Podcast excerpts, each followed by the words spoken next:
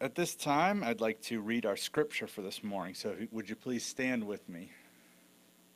Our scripture this morning is found in Genesis chapter 4, and it's verses 2 to 5. It says this Later, she gave birth to his brother and named him Abel.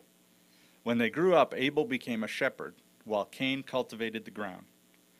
When it was time for the harvest, Cain presented some of his crops as a gift to the Lord. Abel also brought a gift, the best portions of the firstborn lambs from his flock. The Lord accepted Abel and his gift, but he did not accept Cain and his gift. This made Cain very angry, and he looked dejected. This is God's word. You may be seated. I'll, I'll pray for you, Joe. All right. God, I pray for Pastor Joe this morning as he comes to share your word. I thank you for the work that you've done in him during the preparation. Lord God, I pray you would uh, bless us and help us to uh, leave changed by your word and by your spirit, and uh, just give him strength as he uh, presents to us this morning. It's in your name we pray. Amen. Thank you, Mark. All right.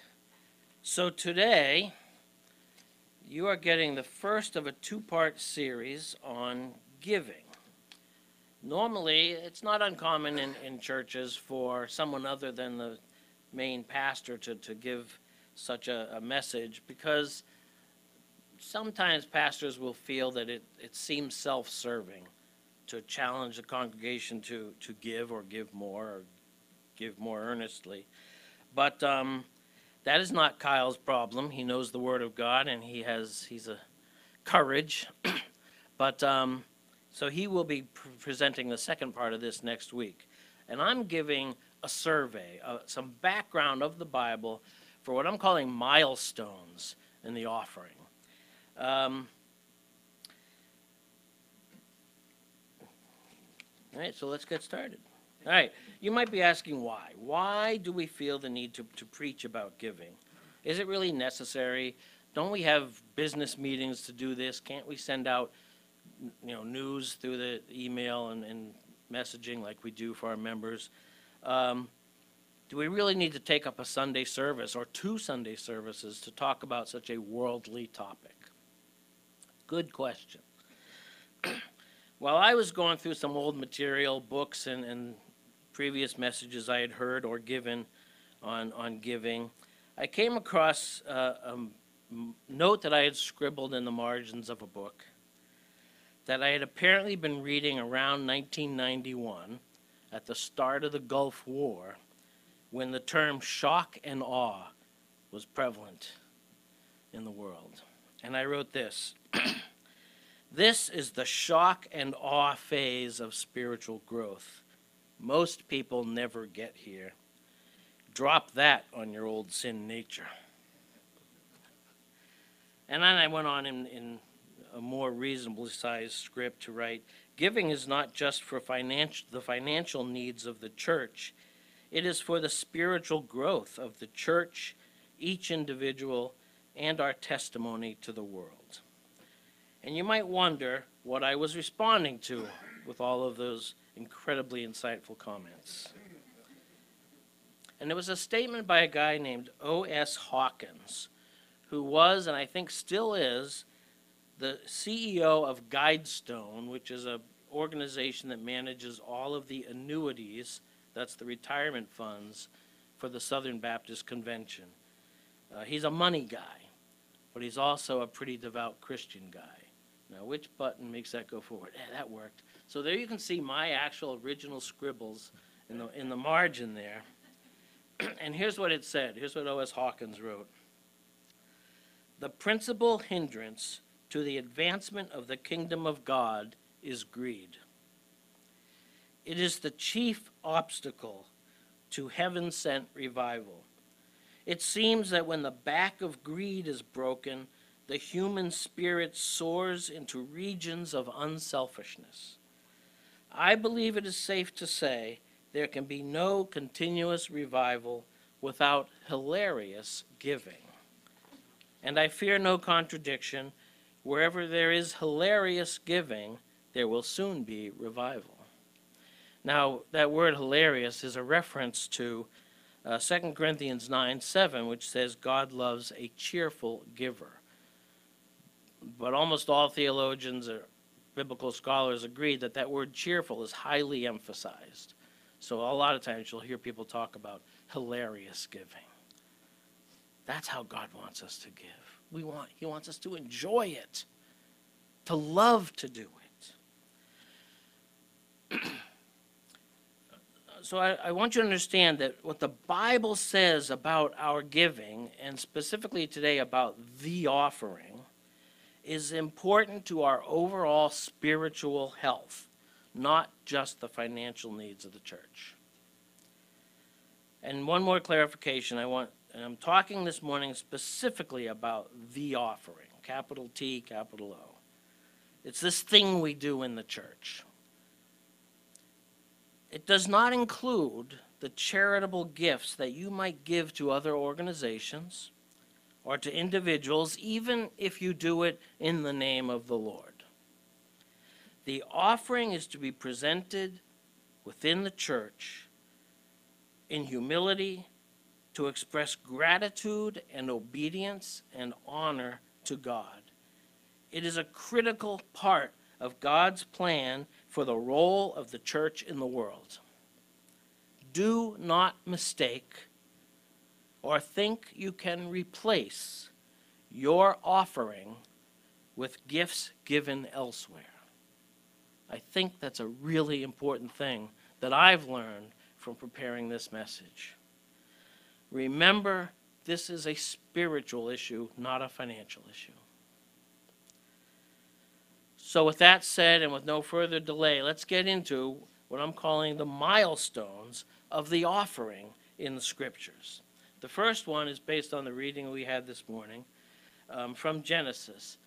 And I think here I have it in a different translation. And I'll read it. now Abel kept flocks, and Cain worked the soil. In the course of time, Cain brought some of the fruits of the soil as an offering to the Lord. And Abel also brought an offering, fat portions from some of the firstborn of his flock. The Lord looked with favor on Abel and his offering, but on Cain and his offering he did not look with favor. So Cain was very angry, and his face was downcast. If you're familiar with this Bible story, you know that Cain's anger eventually results in the first murder. Cain kills his brother Abel over this. But we're not going to dwell on that today. Let's just first recognize the root cause. Cain was angry. Have you ever been offended or angry with someone who was really just trying to do something good or nice? I once saw a t shirt, maybe it was a bumper sticker, and it made me chuckle. These kind of things, I have a weird sense of humor. It said, Spiritual people really annoy me. And why would I find that funny? Uh, Because it captures all of our condition. We all feel this way if we are not in fellowship with God and we encounter someone who is. Because the contrast between light and darkness is really uncomfortable. Spiritual people can be so annoying sometimes. God's response to anger in this situation in Scripture is, is pretty amazing. And I think we should all try to remember it, especially when we become angry, especially when we're angry at God. He says to Cain, Why are you angry? Why is your face downcast? If you do right, will you not be accepted? But if you do not do what is right, sin is crouching at your door. It desires to have you, but you must rule over it. If you do right, don't you know you'll be accepted? You see that the door is always open to do what's right. You always have that option. It's a choice you have, but our big mistake is because of pride, we continue in our error and refuse to turn around. We will likely never know the exact problem that Cain had with his offering. It has nothing to do with grain versus meat. Uh, The grain offerings are, are described in the Bible. That's something that God requires. Has nothing to do with, he, he brought, it says, some of the first of, of his, of his uh, crops. So that's not the issue. It's something in Cain's heart. It's the thing that made him get angry. So we want to take away some nuggets of truth from this, and I'm going to develop this list of golden nuggets, which you can pick up at the end of the service. Dave will hand them out. But here's the first two of them. It is possible to do religious activities in a way that does not please God. So don't care what it is. You could be preaching in a way that does not please God. He might still use the message. You could be cleaning. Dave, I'm not talking about you, though. You, you could be serving meals. You could be laying your life down in a way that does not please God. So watch yourself. Part two is the option to do things right is always available. So there you go. That's the lesson we get from Cain and Abel, the, the first offering in the Bible. The next milestone we're going to look at is, is theologically very important, but real easy to miss. Um, I think it's three verses here in the Bible, and it's only mentioned in two other places. It's the story of Melchizedek. Raise your hand if you've ever heard about Melchizedek. Hey, good for you. Um, here's the background story Abram, who was told by God to leave his home and travel to who knows where, and he did it out of obedience. And then he settled down in the countryside because he had lots of herds and flocks and, and animals and family members. But in that same area, there were several cities. And Abram's nephew, Lot, decided to go live in the city. Now, one day, four foreign kings, kings from four other cities, show up with their armies to do evil. And the kings of the five cities around where Abram was living go out with their armies to discourage them. And unkind words are spoken, and feelings are hurt, and there's a big battle. And the four kings, the four foreign kings, whoop the five kings, ransack the cities, take all of the gold and jewels and animals and all the people as captives, and head back to their own home. Now, one poor guy escaped from this battle and goes and tells Abram, "Hey, this these other kings just came and took everything, and your son, your nephew Lot, is with them." So Abram g- gathers up 318 of his clansmen, goes out and chases these five kings, catches them, and whoops them. Gets all, re- frees all the captives, gets all the plunder back, and, and so now we have Abram is a military hero. He has all the treasure, all the animals, and has freed all the people. So the kings of five cities owe him essentially their kingdom. That's the, the setting we have when suddenly Melchizedek appears. And there's the, the verse Melchizedek, king of Salem. We don't know where Salem is. Brought out bread and wine. We don't know why he brought out bread and wine. He was priest of God Most High. And he blessed Abram, saying, Blessed, blessed be Abram of by God Most High, creator of heaven and earth, and praise be to God Most High, who delivered your enemies into your hands. There are more things we don't know about Melchizedek than the few things we do know, which is exactly the point you'll see in a moment. We know that he was called priest of God Most High. We don't know who gave him that title. He blessed Abram. We don't know why he felt qualified to stand between God and Abram and pronounce a blessing. He served bread and wine. other than the fact that those are staples of life, we have no reason to know why he would choose those things, except prophetically. We don't know where he came from. He's never mentioned before this. We don't know who anointed him priest. We don't even know where Salem is. We don't know if he wore priestly robes or an ephod on his breast like the Hebrew priests did later. We don't know who his ancestors or his descendants were. And we don't know where he went after this event. In Psalm 110, which is a messianic psalm, it's describing the Messiah. It can only be the Messiah, which you can determine by the characteristics of, of the person that's being spoken of. And it says this You are a priest forever after the order of Melchizedek. You know how in the Catholic Church there are orders like Jesuits and Franciscans. What they're saying is, in the same way that Melchizedek was a valid priest, Jesus or Messiah, you are a priest. And in the book of Hebrews, the author quotes this psalm in order to stress how Jesus is the better priest, better than all the Hebrew priests, the Levites, who served according to the law of Moses. He is not a priest according to the law, but according to a direct announcement of God Most High. He came directly from God and returned directly to God, just like Melchizedek, apparently. But why, what does this have to do with our offering? Get back to the point, right, Joe? In the next verse, Genesis 14:20, we read, Abram gave him a tenth of everything, of everything.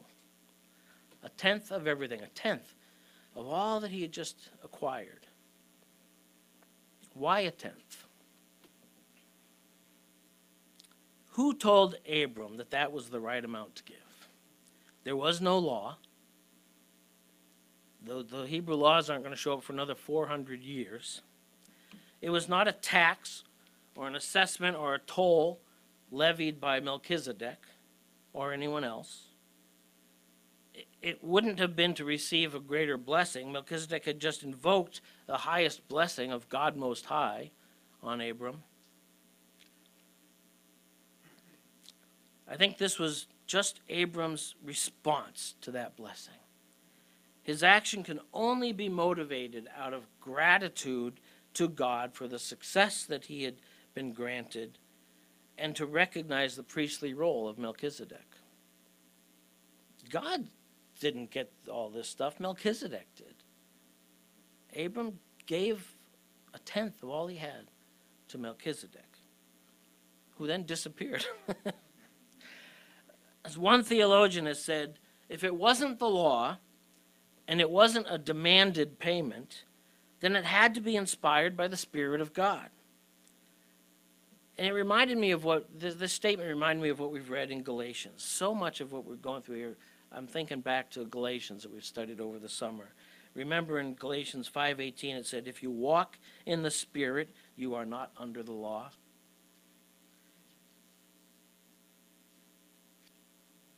Here are some golden nuggets from the story of Melchizedek. Ooh, got kind of a funny font there. Abram's offering was not random, it wasn't haphazard. It was inspired by God and was a systematic act that required effort and discipline to take an inventory, to divide by 10. He had to get out his calculator and, and to determine what it was he was going to give. It was not an estimate or his leftovers. I think that's the important thing about this message, not necessarily the 10%, although we'll get back to that. His offering of 10% was not a legalistic act because there was no law determining it, it was creative spirituality. Here's Abram he's had this wonderful success. He's met this priest, and he says, I know, I'll give him 10%. Just like that. Just inspired by the Spirit of God. And he followed through on it. He did what the Spirit asked. So that's Melchizedek. The next milestone is one you might expect. It's what does the law say about our offerings? it says a lot. it says about four chapters worth of just offerings. The book of Leviticus presents all the laws given to Moses for how the Hebrews were to worship God, organize themselves, support the clan designated as the priests, and all other matters of life as God's chosen people. As far as offerings go, the book starts out with the offerings, and there are several of them. There are burnt offerings covered in chapter 1, grain offerings in chapter 2, fellowship offerings in chapter 3, sin offerings in chapter 4, and even a category for unintentional sins. You know, the things that are wrong that you don't even know are wrong. And you can make an offering for that. But how do we relate to that? How do we, as modern day Christians, relate our offerings to these animal sacrifices and burnt offerings? Um, if you notice, the grill is tipped over, so we're not going to start burnt offerings for quite, quite a while. First thing, it's important to realize that the Levites, that is the priestly group, lived off the offerings of meat and grain. That was their grocery store.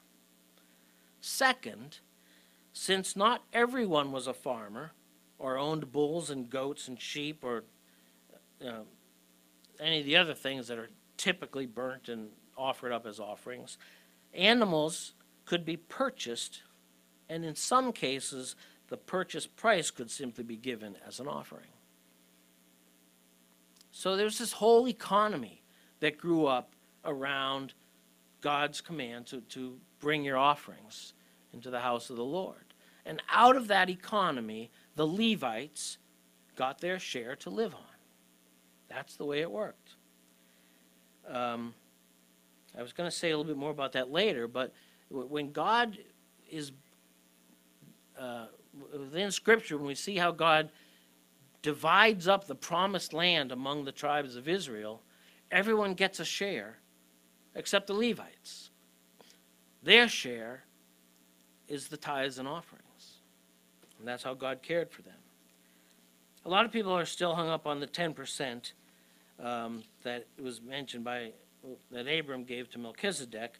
But the law, in, when we get into this area of the law, the 10% is only hinted at in two verses. And this is way down in chapter 27, almost like an afterthought. In 2730, it says, A tithe, that means a tenth, of everything from the land, whether grain from the soil or fruit from the trees, belongs to the Lord. It is holy to the Lord.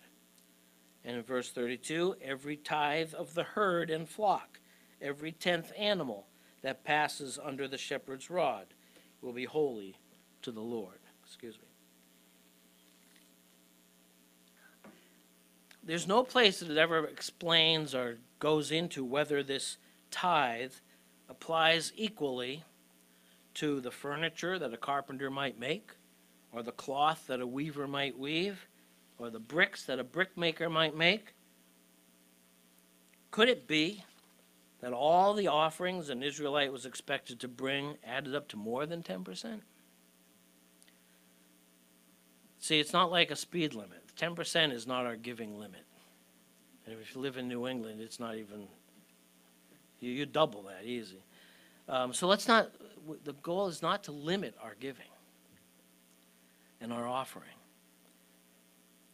So, f- from these statements, from Leviticus and some future interpretations that we see of this law, which I'll read to you in a minute, we can make take away some golden nuggets. But first, uh, some of the interpretations. In Numbers 18, we see the statement, I give to the Levites all the tithes in Israel as their inheritance. Remember, all the other tribes got land.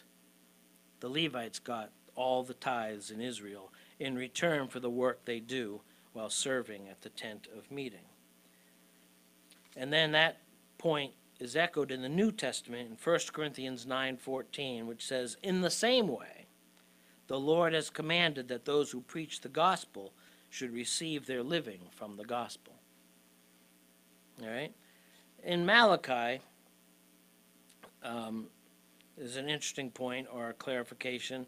It says, "All the tithe in tithes and offerings, you are under a curse, your whole nation, because you are robbing me. Bring the whole tithe into the storehouse, that there may be food in my house." And from that, we'll take a principle. And finally, in 1 Timothy 5:18, we read, and this is quoting Deuteronomy. For scripture says, Do not muzzle an ox while it is treading out the grain, and the worker deserves his wages.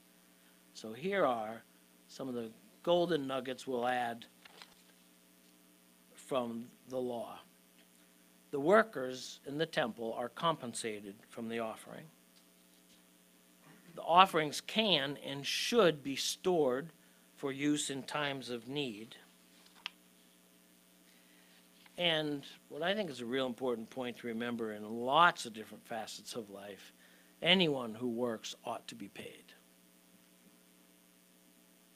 So there you go. Milestone number four. We're into the New Testament. Then I'm sure there are many more good ones out of the Old Testament. But let's move into the New Testament because this is another first, what I call the first con job. It's an interesting story of how not to bring your offering to the Lord. It's the story of Ananias and Sapphira. Again, some background. We're in Jerusalem. The church is young and new and growing. Thousands of people are getting saved at a time. And one of the new believers, who it says is much loved, his name was Joseph, he had a nickname, Barnabas, which means son of encouragement.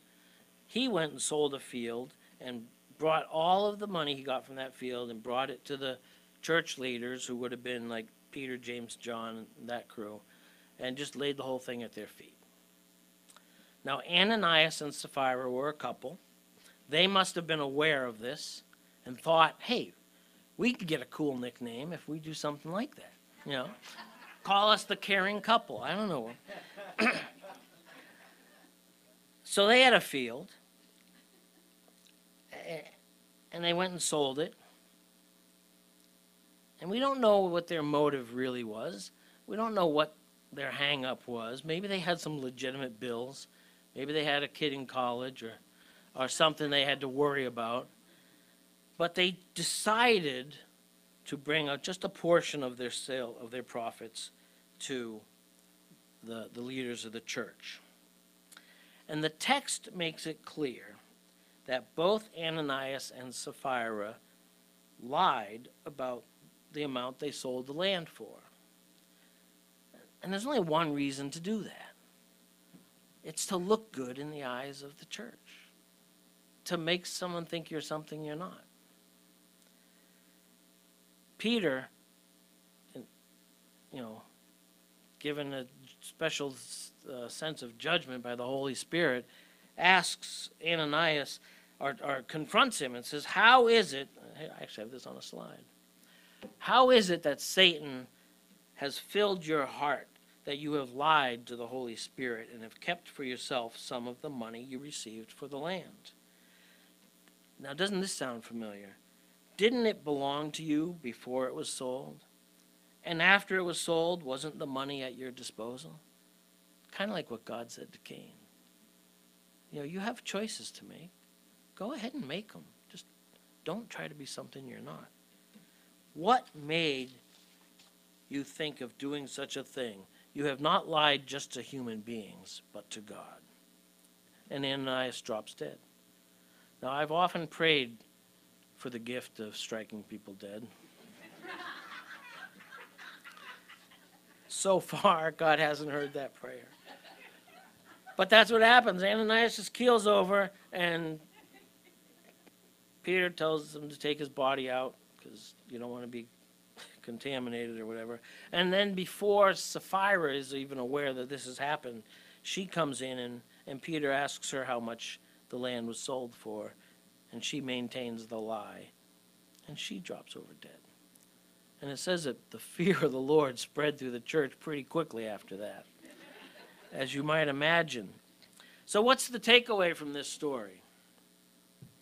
What's the golden nugget? Is it give all your belongings to the church or else? That's what it sounds like. But no, no. Um, it's don't try to appear to be something you're not. You gotta, you know, be honest. God knows your condition. He knows some people have a lot to give, some don't. Just be what you are and follow the Holy Spirit in your life and, and, and be straightforward. Don't try to appear to be something you're not. Again, that I re- was reminded of Galatians, our study in Galatians. One of the verses from Kyle's messages that I really liked was in 6 3. It said, If anyone thinks they are something when they are not, they deceive themselves. Each one should test their own actions. Then they can take pride in themselves alone without comparing themselves to anyone else. You don't have to compare yourself to anyone. You don't have to be anyone else. You want to be who God made you to be. Our final milestone is the example of Christ Himself, the best offering. Whoops. In Ephesians 5 1 and 2, we read, Follow God's example, therefore, as dearly loved children, and walk in the way of love, just as Christ loved us and gave Himself up for us, a fragrant offering and a sacrifice to God. Again, the author of Hebrews clarifies the meaning of that offering in a couple of verses. Hebrews 10:19 says, "We have been sanctified through the offering of the body of Jesus Christ once for all." And Hebrews 10:17, "I will remember their sins and their lawless deeds no more. Where there is forgiveness of these, there is no longer any offering for sin." Jesus' offering paid the bill for the debt of all sin. There's no further debt, there's no balance forward. And the important thing, the important application of that is our offerings are not effective or necessary for the forgiveness of our sins. Don't think you're buying God's grace with your offerings. Whether you're giving money, your time, your energy, nothing more can be offered to pay for sin. Now, I haven't said much until now about the relationship between an offering and a sacrifice. For an offering to be meaningful, it ought to cost you something. Maybe that's what Cain did wrong. Maybe Cain was just offering the grain that they didn't need. Because what was there? Adam, Eve, Cain, Abel. You know, how much grain do you need? King David, um, when he was told to build an altar to the Lord in order to avert a plague that had been sent to punish Israel, on the threshing floor of Araunah, Araunah is a guy, he went to that place and Araunah offered him the land, the oxen, the yoke, the wood for the yokes, the wood for his sleds to, to burn on the offering as a gift. Here, let me give it all to you. And David said, No, but I will buy it from you for a price. I will not offer burnt offerings to the Lord my God that cost me nothing.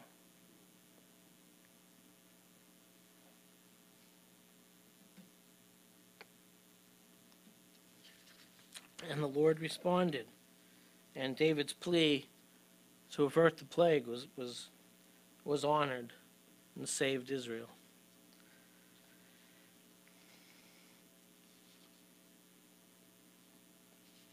Jesus sacrificed. And it wasn't just the pain and the humiliation of the crucifixion. I think it was one of the songs we sang, kind of referred to this passage from Philippians. that's so familiar. Um, it even has a title. What's it? The, the, the go on, Kyle. The passage.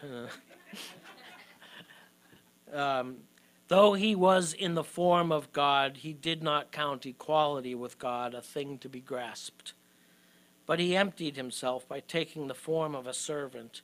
Being born in the likeness of men, and being found in human form, he humbled himself, becoming obedient to the point of death, even death on a cross. And I firmly believe that Jesus' sacrifice and this condescension, we call this, was not a temporary thing, it was an eternal thing. Jesus today occupies a glorified body, not because he's God, but because he's been risen from the dead and glorified by God in the same way that you and I will be if we claim him as Savior. He is the first of many. So the path he's on is the same path we're going to be on, or are on, hopefully. He, he didn't return to be God, even though he is God. It blows the mind. But he is the firstborn of many in this. So, in some sense, the divinity, the position which he gave up to come to earth, he sacrificed to save us, that's an eternal sacrifice. I don't understand it completely, but I think it's true. So here's the the point. Finally, the bottom one is give yourself up as an offering. When Jesus was asked if taxes should be paid to Caesar, he said, Show me the coin you used to pay the taxes. And of course, the coin had an image of Caesar engraved on it. So he said, Render unto Caesar the things that are Caesar's, and unto God the things that are God's. So, how much should we, who, are, who bear the image of God, offer our entire being to Him as an acceptable sacrifice?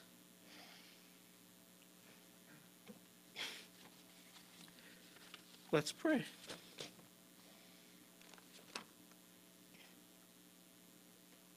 It's just my throat hurts. Almighty God, we thank you so much for your word, the richness in it, the, the beauty of it, the depth of it. And every word we read, we know that your Holy Spirit is here to enlighten, to, to explain to us, to open our hearts and our minds, to understand, and more importantly, to apply it, to see what it means to our lives. So, God, we ask that uh, you would take each life here in, in all of its fullness and in all of its wholeness and all of its aspects and in all of the events going on and all the decisions we make and understand what is an acceptable offering to you, O oh God. Take our whole lives and where necessary, give us the joy of cheerfully, hilariously participating in your work through what we offer up to you. And we ask you to accept these things in the glory and honor of your name through Jesus Christ our Lord.